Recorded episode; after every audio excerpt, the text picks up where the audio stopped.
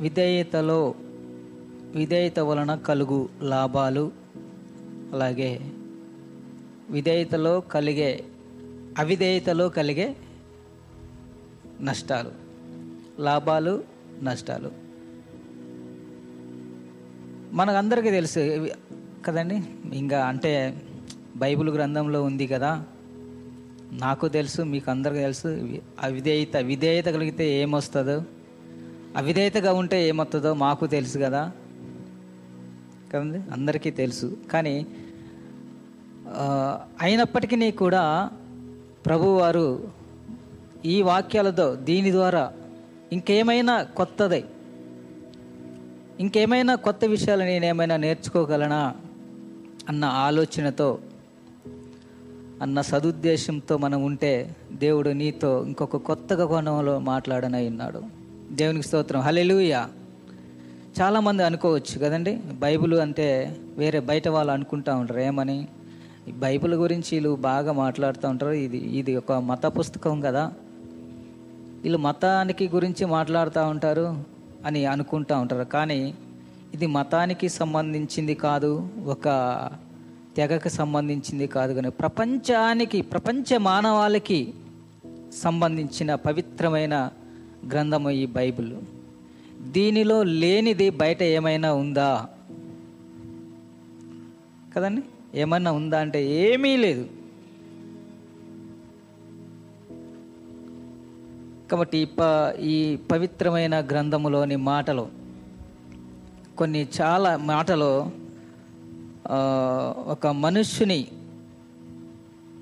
ఒక మనిషి బ్రతకాలి లేదా జీవించాలంటే ఈ బైబిలులోని మాటలు చాలా అవసరమై ఉన్నాయి. ఒక మనిషిని బ్రతుకుని తీర్చిదిద్దే మాటలు ఈ బైబిల్ గ్రంథంలో ఉన్నాయి. కానీ ఈ సంగతి బయట వాళ్ళకి తెలియదు కదండి?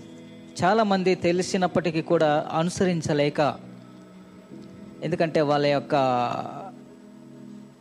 దీనికి లోబడకుండా దీనిని నమ్మక దీనికి విలువనివ్వక చాలామంది అవిధేయత చూపించి నాశనమైపోయే వాళ్ళు చాలామంది ఉన్నారు. కాబట్టి విధేయతకు అనే నేను చెప్పాను కదా విధేయత వలన కలుగు లాభాలు. విధేయత గురించి మనం మాట్లాడుకుంటే ఒక దీనిని ఒక నాలుగైదు పర్యాయ పదాలు అంటారు. కదండి? ఏంటంటే ఏమంటారు? విధేయతకి నాలుగైదు పర్యాయ పదార్థ వినయము లేదా అనుకువ? ఇంకా చూస్తే గౌరవం లేదా లోబడటం లేదా ఇంకొక ప్రణతి ప్రణతి అంటారంట. ప్రణతి అంటే లోబడటం ఒబిడియన్స్ కదండి? ఈ నాలుగు పర్యాయ పదాలు వినయమన్నా అనుకువన్న గౌరవం లోబడటం కదండి? ఇవి సాధారణంగా మన దైనందిన జీవితంలో ఒక భార్య భర్తకు లోబడి ఉంటుంది. పిల్లలు తల్లిదండ్రులకు లోబడి ఉంటారు. గౌరవిస్తారు లోబడి ఉంటారు వినయం వినయం కలిగి ఉంటారు. ఒక దాసుడు యజమానుడికి లోబడి ఉంటారు. అలా లోబడి ఉండాలి కదండి? అందుకే ఒక భార్య భర్తకు లోబడి ఉండాలి ఒక పిల్లలు తల్లిదండ్రులకి దాసుడు యజమానికి సంఘస్థులు సంఘ కాపరికి అందరు కలిసి దేవునికి లోబడి ఉండాలి. దేవుని స్తోత్రం. హలెలుయ కాబట్టి విధేయత అనేది సామెతల గ్రంథంలో చాలా ఎక్కువగా ఉంది. మనం డైలీ ధ్యానం చేస్తూ ఉంటాం కదా. సామెతల గ్రంథంలో విధేయత గురించి చాలా స్పష్టంగా సోలోమన్ భక్తుడు జ్ఞాని జ్ఞాని అయిన సోలోమన్ గారు రాసినటువంటి చాలా మాటలు మనం కొన్ని నేర్చుకుందాం. విధేయత అనేది చాలా విధేయత అనేది చాలా అది గొప్ప భాగ్యం. విధేయత కలిగి ఉండటం అంటే అది గొప్ప భాగ్యం. చాలామంది అనుకుంటా ఉండు విధేయత అంటే లోబడి ఉండాలంటే అస్సలు నచ్చదు కొంతమందికి. నేనేంటి? నా నా యొక్క స్థితి ఏంటి? నా పరిస్థితి ఏంటి? లోబడి ఉండాలా? కదా? లోబడి ఉంటేనే దాంట్లోనే దేవుడు నిన్ను అధిక అధికంగా ఇచ్చిస్తాడు. కదండి? ఓకే చాలామంది విధేయత కలిగి ఉన్నామని అనుకుంటారు కానీ వాళ్ళు నటిస్తూ ఉంటారు కొంత కొంతమంది జీవితాలలో. మనకి చాలామంది "ఆ, వందనాలు అది ఇదని మన ముందు చాలా మంచిగా అంటారు తర్వాత పక్కకి వెళ్ళి ఇంకా వేరే భాషలో అవి అట్లా అనుకుంటూ ఉంటారు. కానీ అలాంటి విధేయత కలిగి ఉంటే నిన్ను నీవే మోసపుచ్చుకుంటావు. నేను ఎవరినో నేను అతన్ని ఇతన్ని మోసం చేస్తున్నాను అనుకోవటం కాదు కానీ నిన్ను నీవే నీవు మోసం చేసుకుంటూ ఉన్నావు. కాబట్టి అలాంటి విధేయత దేవుడు కోరుకోవట్లేదు చాలామంది అట్లా ఉంటారు కాబట్టి. ఓకే. దేవుడు మన జీవితంలో విధేయత కలిగి ఉంటే వచ్చే లాభాల గురించి ఏమిటంటే నెంబర్ ఒకటి నీకు జ్ఞానము కలుగుతుంది. దేవుని పట్ల విధేయత కలిగి ఉంటే జ్ఞానము నీకు దేవుడు ఇస్తాడు. రెండు ఐశ్వర్యమును దేవుడు నీకు అనుగ్రహిస్తాడు. మూడవదిగా చూస్తే ఘనత. నాలుగవదిగా చూస్తే జీవము. ఐదవదిగా రక్షణ. కదండి? ఈ ఐదు మాటలు మనం ధ్యానం చేసుకుందాం. సామెతల గ్రంథంలో నుంచి పదకొండవ అధ్యాయము రెండవ వచనం సామెతల గ్రంథంలో నుంచి పదకొండవ అధ్యాయము రెండవ వచనం మనం గమనిస్తే అహంకారము వెంబడి అవమానము వచ్చును వినయము గలవాని యొద్ద జ్ఞానమున్నది. అహంకారము వెంబడి. అహంకారంగా అహంకారగా ఈ కోపిష్ఠుడు అహంకారం అంటే గర్విష్ఠులు వీరికి వీరి ఎంబడి ఏమొస్తుంది అంటండి వెంబడి ఎంబడి అవమానము వస్తుంది. అహంకారముగా ఉన్నవారు గర్విష్ఠులుగా ఉన్నవారు కోపిష్ఠులుగా ఉన్నవారు నాకేంటి అని అనుకున్నవారు అహంకారి. అలాంటి వారికి ఏమొస్తుందంట? అవమానము పక్కనే అవమానం ఉంటుంది. అలాంటి మరి కింద వచనం చూస్తే వినయము గల వాణి వినయముగా ఉంటే అహంకారముగా ఉంటే అవమానం వస్తుంది వినయముగా ఉంటే జ్ఞానము వస్తుంది. జ్ఞానము వినయము గల వాణి యొద్ద జ్ఞానం ఉంది ఇప్పుడు జ్ఞాని ఎవరు? జ్ఞాని ఎవరు? వినయము గలవాడే జ్ఞాని విధేయత గలవారే జ్ఞాని. వినయము గలవారు జ్ఞాని అని బైబుల్ చెప్తుంది కదండి? దాని ఎందు ఎవరు వినయము గల గలవారు? దేని యందు వినయము యందు ఎవరు ఎవరు వినయము గలవారు? వారు జ్ఞానులుగా ఉంటారు. దేవుడు మనకి ఇంకా ఇంకొక మాట చక్కగా చెప్తూ ఉన్నాడు. సామెతల గ్రంథంలోంచి పదిహేనవ అధ్యాయము ముప్పై మూడవ వచనం. యహోవయందు భయభక్తులు కలిగియుండుట జ్ఞానాభ్యాసమునకు సాధనము. ఘనతకు ముందు వినయముండును. నీవు జ్ఞానివి అవ్వాలన్నా ఒక గనుడు గనుడుగా ఉండాలన్నా ఏముంటాలంట? వినయము ఉండాలి. ఈ మంచి మంచి బా మంచి అభివృద్ధి చెందిండు లేదా మంచి ఉన్నత స్థాయిలో ఉన్నాడు దీనికి కారణం ఏమై ఉండవచ్చును అని అనుకుంటే తన వినయమే తనను అభివృద్ధి పరిచింది. బై బైబిల్ గ్రంథం దేవుడు కూడా చెప్తున్నాడు కదా వినయము కలిగి ఉంటే నీవు జ్ఞానవంతుడుగా ఉంటావు. వినయము కలిగి ఉంటే నీకు ఘనత వస్తుంది. ఇంకొక మాటలో కూడా మంచిగా చెప్తూ ఉన్నాడు ప్రభువారు. సామెతల గ్రంథములో నుంచి ఇరవై రెండు పద్నాలుగు నాలుగో వచ్చినాం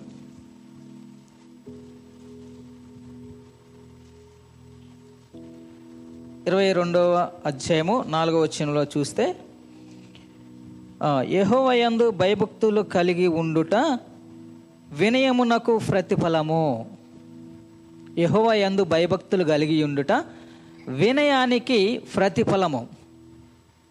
వినయానికి ప్రతిఫలం ఏందా ప్రతిఫలం అంటే ఐశ్వర్యమును ఘనతయు జీవమును దాని వలన కలుగును.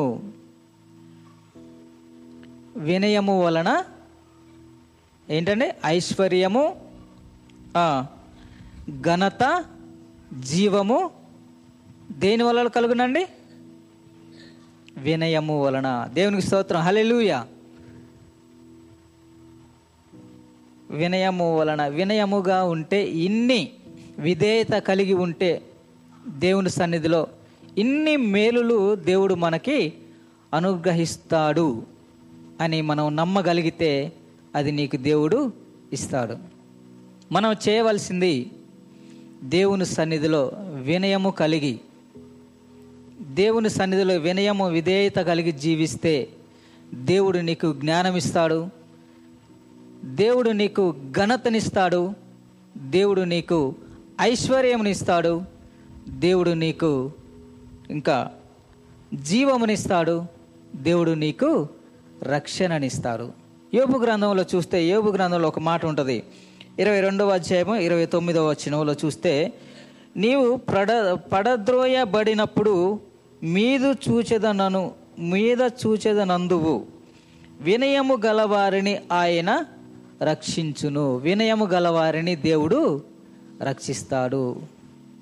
వినయం. మనం మనం చాలామంది అంటే సరే ఈయన నాకు ఒక మనకు మనకు అందరికీ ఎవరో ఒక ఒక నమ్మకమైన ఒక వ్యక్తి ఉంటారు.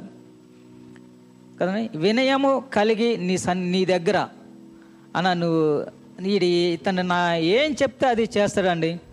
ఏ పని చెప్పినా కాదనకుండా చేస్తాడంటే ఎంత వినయం ఎంత విధేయత ఎంత మర్యాద అని అలాంటి వారికి మనం ఏమన్నా చేయాలనిపిస్తుంది.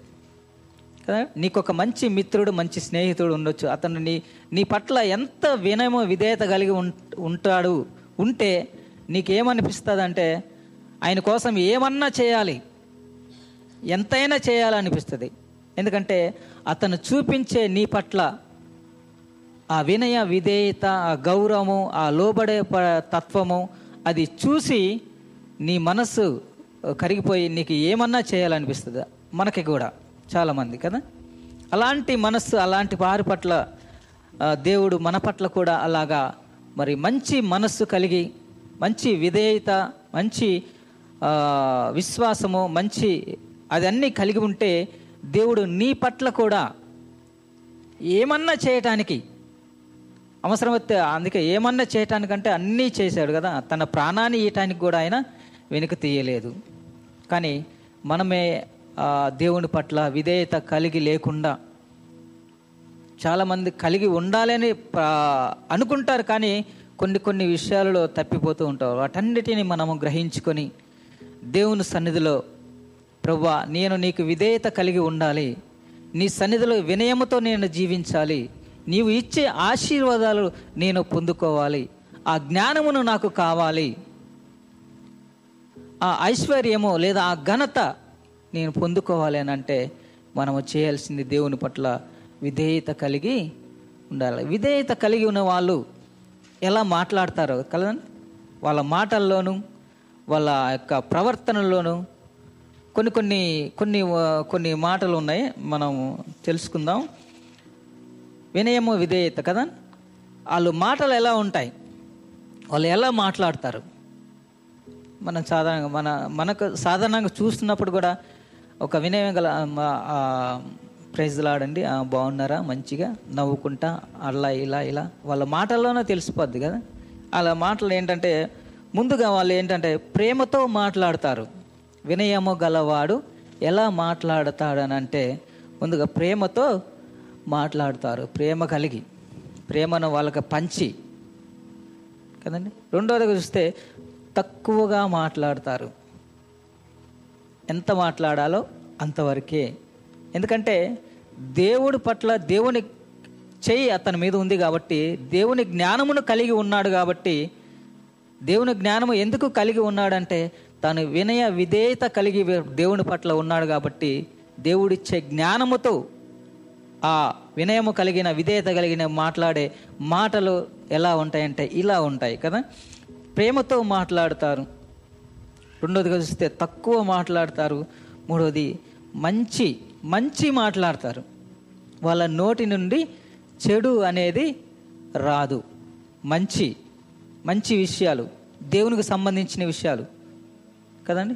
జీవితానికి సంబంధించిన విషయాలు వాళ్ళ నో వారి యొక్క నోట నుండి వస్తాయి. ఇంకా వాళ్ళు తెలివిగా మాట్లాడతారు.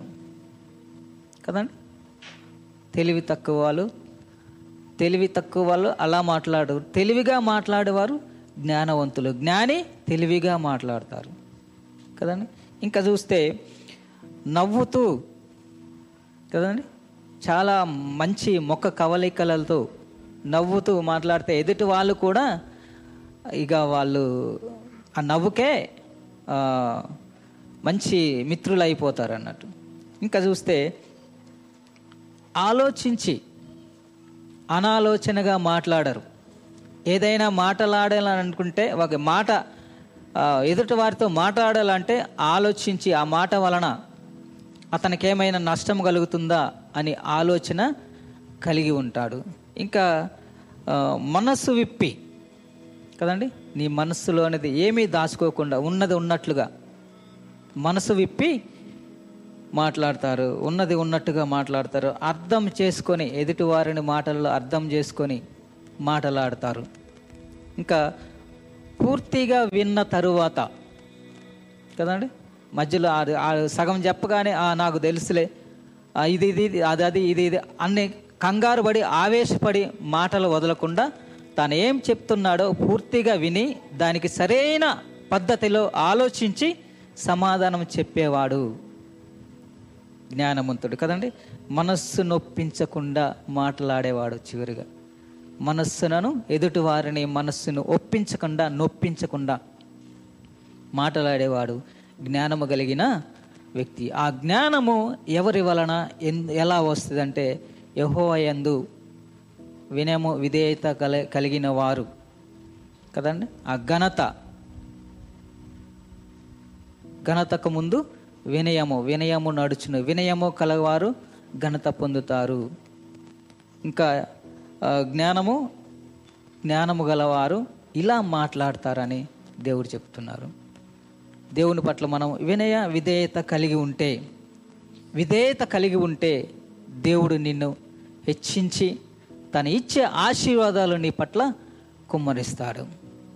కదండి? అవన్నీ మనం పొందుకోవాలని దేవుడు కోరుకుంటూ ఉన్నాడు కాబట్టి దేవుని పట్ల మనము అలాంటి విధేయత కలిగి జీవిస్తే దేవుడు నిన్ను ఉన్నతమైన స్థానంలో ఉంచటానికి ఆశపడుతూ ఉన్నాడు.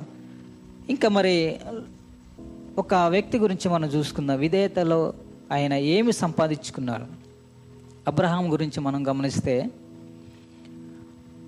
ఆయన యూప్రటిస్ నది ఒడ్డు పక్కన ఆ ఏరియాలో ఉండేవాళ్ళు. వాళ్ళు విగ్రహాలు అమ్ముకునేవాళ్ళు.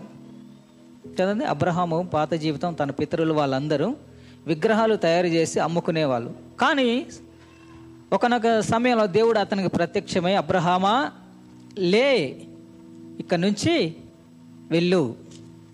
అంతే ఒకే మాట అండి. అబ్రహామా నువ్వు లేచి వెళ్ళు. ఇక్కడ నుంచి లే నువ్వు వెళ్ళు. ఆ రెండు మాటలకే ఆయన విధేయత చూపించి విశ్వాసులకు తండ్రిగా మారిండు. దేవుని స్తోత్రం. హల్లెలూయా.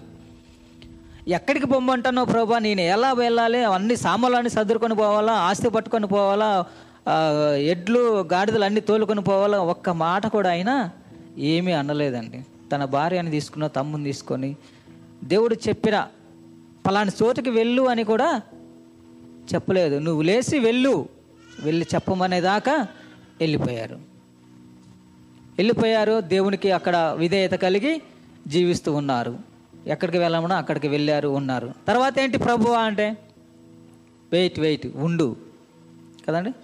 తర్వాత ఆకాశాన్ని చూపెట్టి ఆయనకి సంతానము లేదు. ఆయన డెబ్బై డెబ్బై ఐదు సంవత్సరాల ఏళ్ళలో దేవుడు అతనికి ప్రత్యక్షమై తన పిలుచుకున్నాడు. డెబ్బై ఐదు సంవత్సరాల క్రితం. అప్పుడు వాళ్ళకి గర్భఫలం లేక దేవుడు అడిగినప్పుడు ఆకాశాన్ని చూపెట్టి అవి లెక్క పెట్టగలవానా లెక్క పెట్టలేను అంతమంది పిల్లలని ఇస్తాను అన్నాడు. తర్వాత ఇసుకని చూపెట్టి ఇసుకని ఇసుకని కూడా రేణువుల్లాగా నీ ఆ సంతానాన్ని అభివృద్ధి పరుస్తానన్నాడు ఇరవై ఐదు సంవత్సరాలు గారిపోయింది ఒక్క పిల్లగాడు లేడు పిల్ల లేదు. అయినా కానీ దేవుని పట్లన విధేయతతో ఒక్క మాట కూడా ఏమి అనకుండా కనిపెట్టి దేవుని సన్నిధిలో అని కదా తన బలిష్టమైన చేతుల కింద దీన మనసు కలిగి ఉండాలి అని చెప్తున్నారు. కదండి? ఇరవై ఐదు సంవత్సరాలు వందొక సంవత్సరంలో మళ్ళీ దేవుడు ప్రత్యక్షం. అబ్రహామా అంటే చిత్తం ప్రభు అన్నాడు. అంతగా విధేయత చూపెట్టడానికి చిత్తం ప్రభు ఇదిగో నీ యొక్క భార్య గర్భవతి నీ కుమారునిస్తుంది. ఇప్పుడా వంద సంవత్సరాలు కదా? స్త- శారాకి స్త్రీ గర్భం ఉడికిపోయింది. ఇప్పుడు ఆమె నవ్వుతూ ఉంటారు ఎవరైనా. కానీ అబ్రహం మాత్రం ఏమి అనకుండా తను చెప్పిన దానికి విధేయ విధేయత చూపి ఉండటం ఇస్సాకుని పొందుకున్నాడు. దేవుని స్తోత్రం. హలెలుయా కదండి? అలాంటి విధేయతల ఓపిక సహనము అవన్నీ కలిగి ఉన్నప్పుడు దేవుడు నిన్ను దీవిస్తాడు హెచ్చిస్తాడు. కదండి? చివర ఇంకొక విషయం కూడా చెప్తే విధేయత అంటే ప్రభు అయిన యేసుక్రీస్తు వారు. తన తండ్రికి కదా? దేవుడు ఏ పని అయితే త- ప్రభు వారికి అప్పగించారో సంపూర్ణముగా విధేయత కలిగి సమ దేవునికి తండ్రి అయిన దేవునికి సమర్పించుకున్నాడు. కదా? ఎంత విధేయత అంటే దేవుడు తన ప్రాణాన్ని పెట్టే అంత తండ్రి కోసమో తన పిల్లల కోసమో. కదా? తన క- కళ్ళ ముందు కనపడుతుంటే యేసుక్రీస్తు ప్రభు తండ్రి. నీ చిత్తమైతే ఈ గిన్నెను నా యొద్ద నుంచి తొలగించవా? దేవుడు ఆ- ప్రభు వారు యేసుక్రీస్తు విధేయత కలిగి అంతకా అంతసేపు వచ్చిండు. కానీ ఆ యొక్క గిన్నెల చూస్తే తన ముందున్న గిన్నెల ఆయన చూస్తే దాంట్లో ఏం కనపడుతుందంటే కొరడా దెబ్బలు ముళ్ళ కిరీటము సిలువ మేకులు ఆ గిన్నెలు ఆయన కనపడటానికి భయపడిపోయారేమో. ప్రభువా తండ్రి నీ చిత్తమైతే ఈ గిన్నెను ఆ ఎదురు నుంచి తొలగించవా? అయినా నా చిత్తము కాదు. ఈ రకంగా జరిగింది కదండి? ముళ్ళ కిరీటము ఆ యొక్క కొరడా దెబ్బలు ఉమ్మి వేయడాలు కుడి ఒక పిడిగుద్దులు ఆ స్విచ్ వేసినంత ఆ గిన్నెలో కనబడేటాలకి ఆ గిన్నె నా ఎద్దు నుంచి తొలగించు అని వారికినప్పుడు అయినా నా మాట నా చిత్తం కాదు అది నీ చిత్తమే నెరవేర్చునుగాక. తన ప్రాణం పెట్టేంత దాకా ప్రభువారు తండ్రికి విధేయులై ఉన్నారు. ఒక విధే అవి ఒక విధేయత వలన పాపము తొలగింపబడింది. కదండి? అలాంటి విధేయత మనము దేవుని పట్ల మన ఏసయ పట్ల దేవుని పట్ల మనం కలిగి ఉంటే దేవుడు నిన్ను ఒక జ్ఞానిగా నిలబెడుతున్నాడు ఈ సమాజంలో సంఘములో. ఒక నీకు ఒక ఘనతను ఇస్తాను అని చెప్తూ ఉన్నాడు. నీకు ఐశ్వర్యమునిస్తాను నీకు జీవమునిస్తాను నీకు నా రక్షణ నీకు ఇస్తాను. కదండి? కానీ మనము అట్లాంటి విధేయత మన పట్ల మన జీవితం పట్ల మనం కలిగి ఉంటే ఆయన ఇచ్చే ఆశీర్వాదాలు మనము పొందుకోగలము. మరి అవిధేయతగా ఉంటే అవిధేయతగా ఉన్న వాళ్ళు మన గురించి చూసుకుందాం. రోమా రోమా పత్రిక రోమిలకు రాసిన పత్రిక ఐదవ అధ్యాయము పంతొమ్మిదవ వచ్చినం రోమిలకు రాసిన పత్రిక ఐదవ అధ్యాయం పంతొమ్మిది వచ్చిన మనం గమనిస్తే ఒక మనుష్యుని అవిధేయత వలన అనేకులు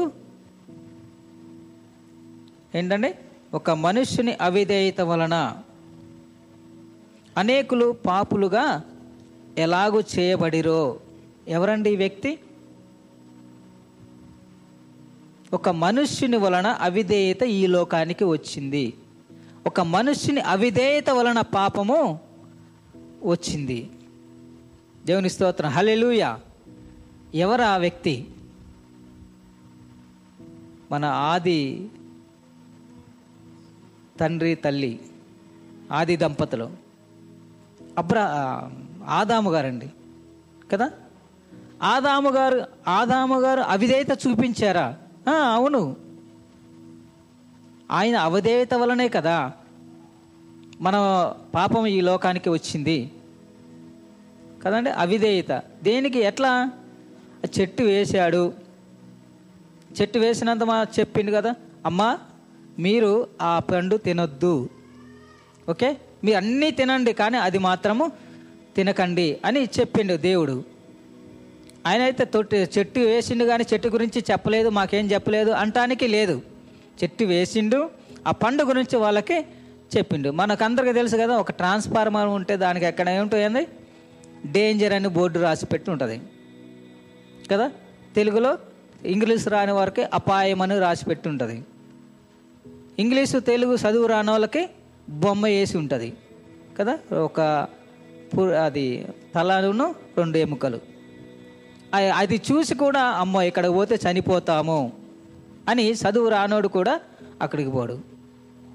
కాబట్టి అక్కడికి అయినా కానీ పో పోయినాడు అనుకో ఏమవుతాడు చనిపోతారు. అలాగే ఇక్కడ దేవుడు వాళ్ళకి చెట్టు వేసిండు చెప్పిండు తినొద్దు పోవద్దు ఆ పరిస్థితుల్లోకి అయినా కానీ అవిధేయత కలిగి పండు తిన్నారు దేవునికి విరోధంగా మారిపోయారు. దేవుని శాపాన్ని పొందుకున్నారు. అవిధేయులుగా ఉంటే దేవుని యొక్క శాపము పొందుకుంటారు.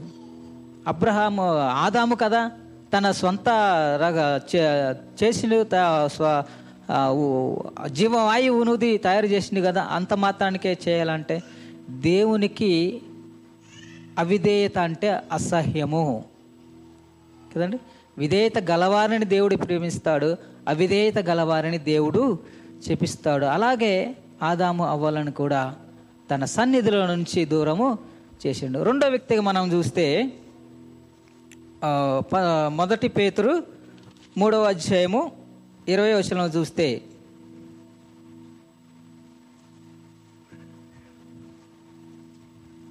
ఇక్కడ నోవాహ గురించి అవిధేయులైన వారి యొద్దకు కదా? నోవాహు గారు ఏం చేస్తున్నారని?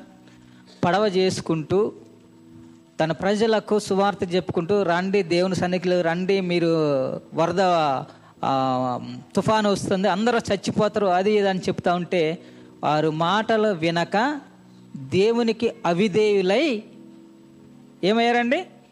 మొత్తము జల సమాధి అయిపోయారు. దానికి కారణం ఏంటనంటే అవిధేయత. దేవునికి పిలుపుకు లోబడలేదు. దేవుని మాటల వాళ్ళు వినలేదు. వినటం కాకుండా హేళనగా చేశారు. విధే అవిధేయత చూపెట్టారు. అవిధేయతతో వాళ్ళు అందరూ చనిపోయారు. అవిధేయత వలన దేవుడిచ్చే నష్టం ఏంటంటే చనిపో చంపబడతారు. ఒకటి శపింపబడతారు. రెండోది చంపబడతారు. మూడో వ్యక్తిని మనం గమనిస్తే సౌలు గారు. కదండి? సౌలు. సౌలు ఫస్ట్ ఏం చేసేవాడంటే గాడిదలు కాసుకునే వ్యక్తి అంట. సౌలు రాజు తెలుసు కదా మనకి. మొట్టమొదటి ఇస్రాయేలుల రాజు. దేవుడు ఎన్నుకున్న రాజు మొట్టమొదటి రాజు సౌలు గారు. ఆయన మొట్ట ఆయన చేసే పని ఫస్ట్ గాడిదలు కాసుకుని తన జీవితాన్ని కొనసాగించుకునే వ్యక్తి కానీ మంచోడు. దేవునికి ఇష్ట నచ్చిన రీతిగా ఉన్నాడు కాబట్టి దేవుడు అతన్ని తీసుకొచ్చి రాజుగా ఉంచాడు. తర్వాత ఏం చెప్పిండు? సౌలు ఆ అమ్మాయిలేకులు మన పక్క నీ పక్కనే ఉన్న అమ్మాయిలేకుల దగ్గరికి వెళ్ళి వాళ్ళని అందరినీ చంపి వారి పిల్లలను తల్లులను ఆవులను గొర్రెలను మేకలను గాడిదలు అన్నీ సంహరించి వచ్చాయని చెప్పినప్పుడు సౌలు గారు బయలుదేరి వెళ్ళిపోతారు. వెళ్ళిపోయి అందరినీ సంహరిస్తారు కానీ ఆ పశువులు ఆ గా- గాడిదలు చూసేటాలకి పూర్వం జ్ఞాపకం వచ్చి ఉండొచ్చు అమ్మ గాడిదలు కాసుకునే ఆ ఆ కాలము. అమ్మ పర్వాలేదనుకొని వాటన్నిటినీ మంచి వాటిని అన్నిటినీ తీసుకుని వచ్చేస్తాడు. తీసుకొచ్చి ఇంటికి దూరంగా కట్టేస్తాడు. కదండి? గాడిదలని ఎద్దులను కొవ్విన వాటిని అన్నిటినీ తీసుకొచ్చి అప్పుడు దేవునికి కోపం వస్తుంది. దేవుడు వచ్చి సమయాలతో చెప్తాడు సమయాలు నువ్వు ఎండ ఎంబటే సౌలు దగ్గరికి వెళ్ళి ఏం చేశాడో? కనుక్కోపో ఏంటి ప్రభు ఏం చేసినంటే నువ్వు వెళ్ళి చూడు నా మాటగా నీ వెళ్ళి చెప్పు అని అంటే సౌలు దగ్గర సౌలా నువ్వేం చేశావు? నేనేం చేసినాయి అంటే నువ్వేదో దేవుడికి అవిధేయత చూపినట్టుగా నువ్వేదో ఒకటి చేసావని అంటే ఆ పక్క నుండి అవి ఆవులు అరుస్తూ ఉంటాయి. అగో అవే. ఆ ఏంటి అవి అని అంటే అవి దేవుని కోసం తెచ్చాను అని చెప్తా ఉంటాడు. దేవునికి బలిద్దామని తెచ్చాను అని అంటాను తండ్రి ఏమంటాడు? బలి అప్పర నేను కోరను కానీ నా మాట వినుట మీకు శ్రేష్టము. బలులు అర్పణలు నాకొద్దు. నీవు నా మాట వినాలి. నా మాటకి లోబడాలి. అప్పుడే నాకు ఇష్టము. నువ్వంటే నాకు ఇష్టము అని. కదండి? అక్కడ ఏం పట్టించాయి? ఆవులు ఆ గ- గేదెలు ఇవన్నీ ఇవన్నీ సౌలుని పట్టేయటం వల్ల ఇంకా తప్పించుకునే మార్గం లేక ఇవి నేను దేవుని కోసం తెచ్చానని చెప్తే దేవుడు అంటున్నాడు బలి అర్పణని నాకు ఏమి వద్దు నా మాట వినటమే నాకు కావాలి. నా మాటకు విధేయత చూపటమే నాకు కావాలి. కదండి? మొట్టదిగా మొదటిగా దేవుడి మాటకి అవిధేయతగా ఉంటే శపింపబడతాము. దేవుడు మాట వినకపోతే చంపబడతాము. దేవుని మాటకి అవిధేయత కలిగితే దేవుని మనకిచ్చే పొజిషన్లోంచి లేదా నీ ఉన్న పరిస్థితుల నుంచి దాన్ని నీవు ఇంకా కిందికి దిగజారిపోతావు. చివరిగా మనం గమనిస్తే యోనాగ జీవితంలో కూడా అలాగే ఉంటుంది కదా? యోనా ఒక నువ్వు తరిసీసుకు బొమ్మంటే ఆయన నినేవేకి పోతాడు నినివేకి బొమ్మంటే తర్సీసుకు పోతాడు కదండి? అతని వల్ల చాలామంది ఇబ్బంది పడ్డారు. ఓడలో ప్రయాణిస్తున్న వాళ్ళు ఇబ్బంది పడ్డారు కదా? సావన సిద్ధంగా ఉన్నప్పుడు వాళ్ళు చాలా ఇబ్బంది పడ్డారు ఆయన వల్ల. వినలేదు కదా? వినకుండా ఆయన కూడా అవిధేయత చూపెట్టిండు. దేవుని తర్వాత మారు మనసు పొందిండు అది కాదు కదా? చివరగా మనం గమనిస్తే ఎబ్రి పత్రిక పదమూడవ అధ్యాయము పదిహేడవ వచనం. ఎబ్రిల్కి రాసిన పత్రిక పదమూడవ అధ్యాయం పదిహేడవ వచనంలో చివరిగా దేవుడు మనకు బోధించేది ఏంటంటే మీ పైన నాయకులుగా ఉన్నవారు లెక్క ఒప్పజెప్పవలసిన వారి వలె మీ ఆత్మలను కాయిచున్నారు. కదండి? మనం ముద ముందుగా చెప్పుకున్న విధంగా తల్లిదండ్రులకు లోబడాలి పిల్లలు తల్లిదండ్రులకి భార్య భర్తకి దాసుడు యజమానికి సంఘస్థులు సంఘ కాపరికి. కదా ఎందుకంటే సంఘ కాపర్లు మిమ్మల్ని అంద మనందరినీ ఒక మార్గంలో కాస్తూ ఉన్నారు. మీ ఆత్మలకి ఆయన బాధ్యత వహించాలి. కదండి ఎవరైనా తన మాట వినకపోతే సంఘ కాపరులకి ఎంత బాధ అనిపిస్తుంది కదా దుఃఖముతో వాళ్ళ కోసం ప్రార్థన చేస్తూ ఉంటాం. వేదనతో వాళ్ళ కోసం ప్రార్థన చేస్తూ ఉంటాం.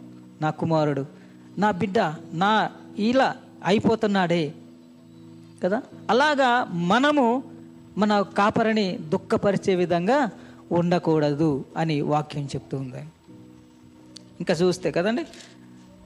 మీ పైన నాయకులుగా ఉన్నవారు లెక్క అప్పజెప్పవలసిన వారి వలె మీ ఆత్మలను కాయు కాయుచున్నారు. వారు దుఃఖముతో ఆ పని చేసిన ఎడల వారు దుఃఖముతో మన ఆత్మలను కాస్తే మనకు ఎలాంటి ప్రయోజనము లేదు.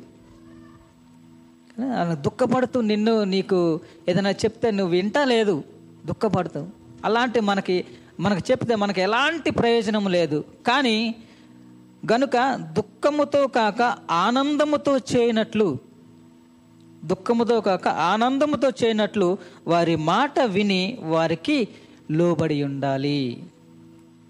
దేవుడు మనకి బోధిస్తున్న చెప్తున్న మంచి మాట